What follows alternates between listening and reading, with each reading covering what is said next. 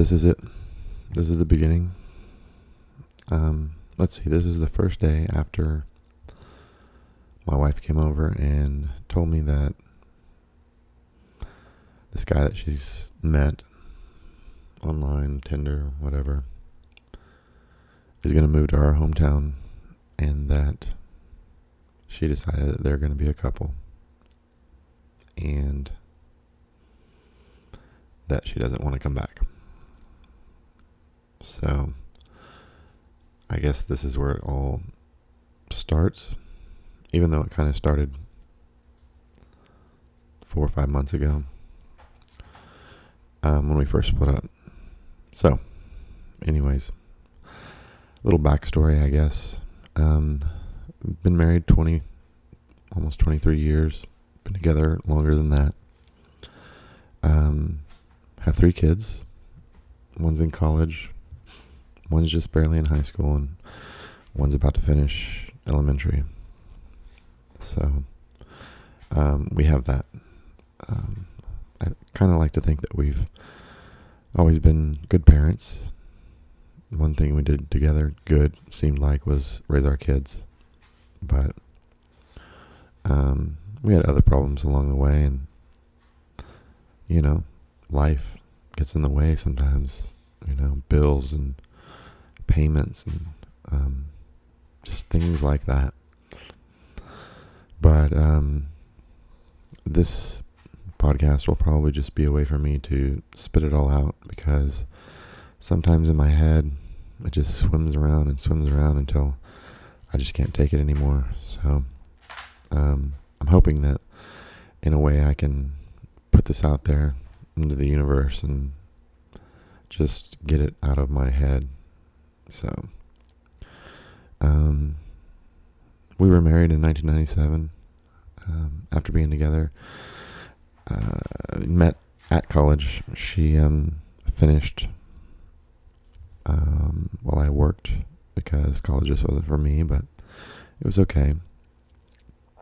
And, um, we, uh, got together, and we were happy, and we didn't have a lot, and that's what was good. Sometimes not having anything are the best times that, um, that you can have. Um, uh, when we first got together, we shared like a twin bed, and who knew, you know, as we went along and lived life, got more things, moved. Um, and her family was good. My family was good. Uh, everybody's happy that we were married. But, uh, you kind of notice early on, you know, that people have their little quirks. People have their ways about doing things. And I think most people learn learn to adjust to the other person, you know?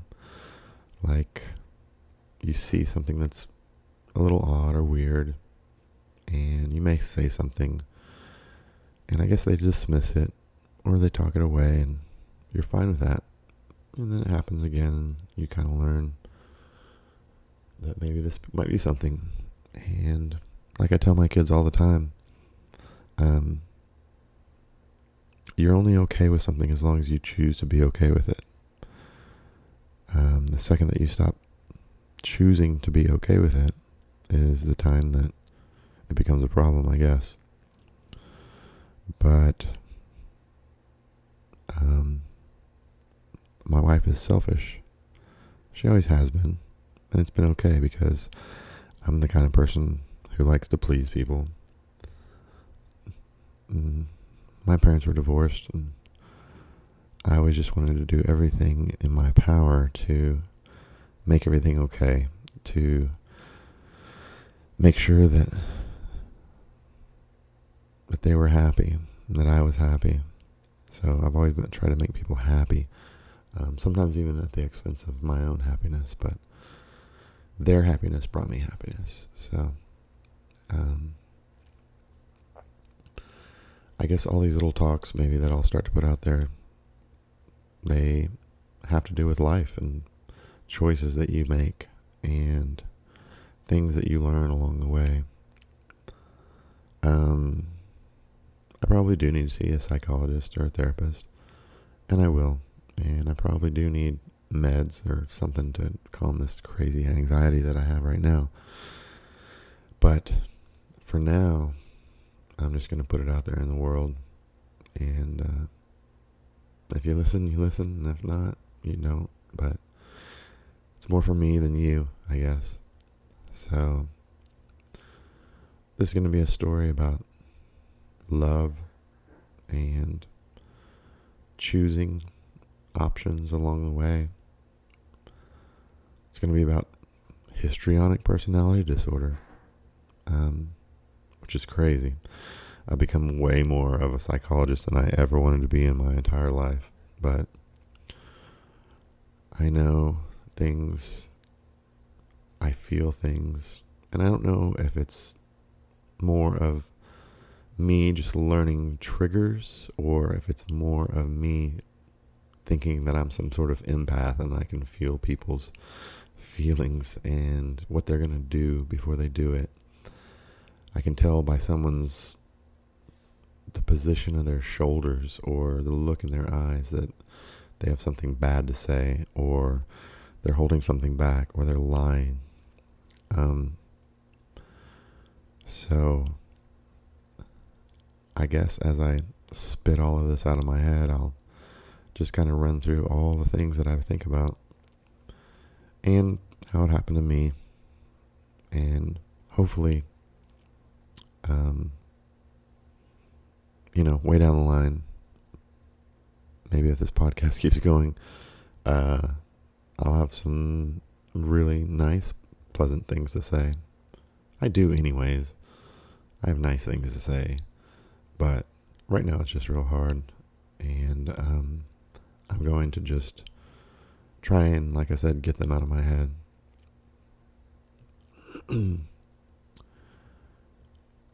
I kind of had hope that we would get back together.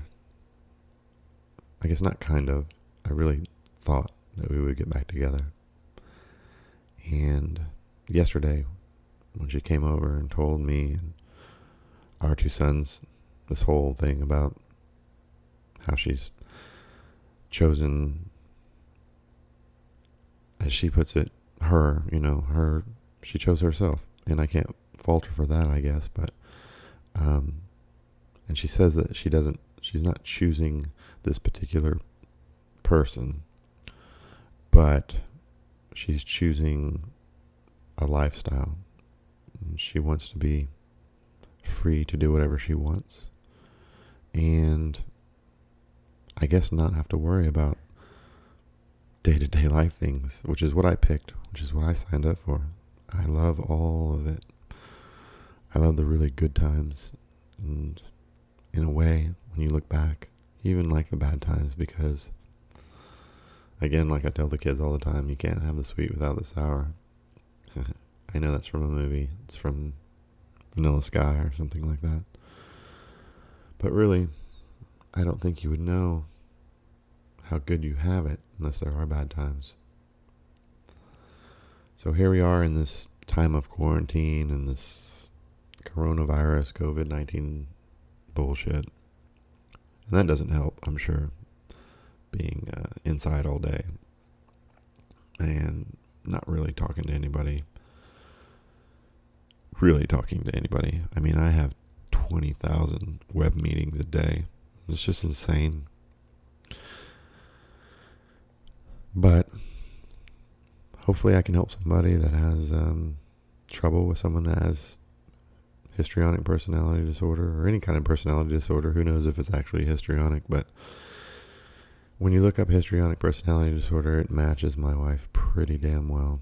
So, um, like I said, I've always known that she's selfish, but I was more than happy to give.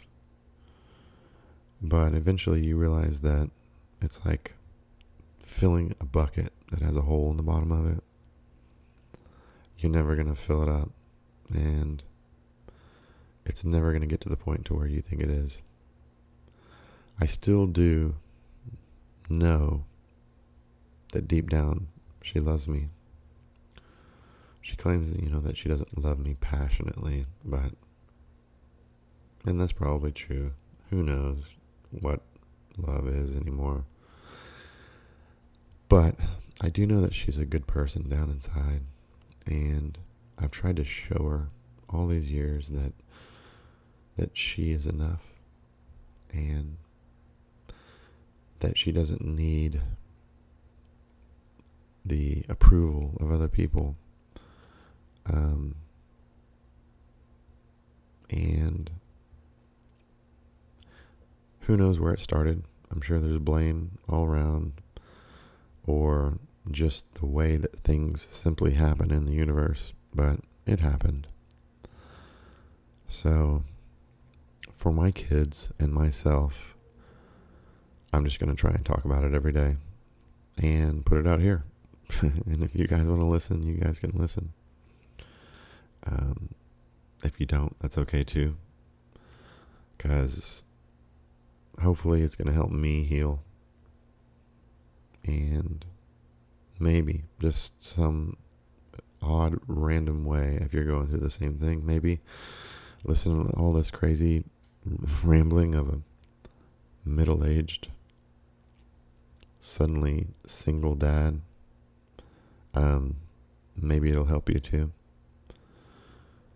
But uh, this is the beginning, so there'll be more to come.